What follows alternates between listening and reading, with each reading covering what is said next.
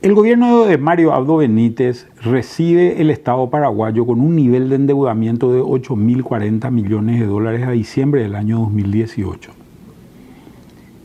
A la sazón, el endeudamiento sobre Producto Interno Bruto era de 19,7% del Producto Interno Bruto. Para diciembre del año 2019 el endeudamiento sube a 8.859 millones de dólares que este número se convierte en 10.871 millones de dólares en solamente seis meses. El nivel de endeudamiento durante el año 2020 sube en 2.012 millones de dólares. Y alcanzamos a junio de este año la suma de 30,7% del Producto Interno Bruto.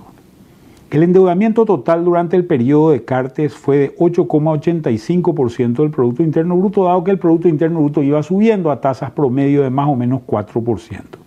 Como a Mario Abdo Benítez le cae el Producto Interno Bruto de 40 mil millones a alrededor de 35 mil millones, esta caída hace que el impacto de la deuda externa sea mucho más significativo.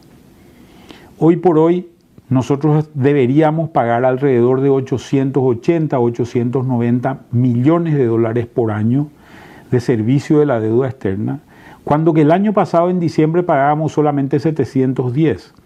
Este incremento ha sido el incremento que se ha generado a partir de la pandemia y que ha hecho que un proyecto que se venía construyendo a lo largo del tiempo, donde básicamente la deuda servía para cubrir gasto de capital, está llegando a su fin mucho antes de lo esperado.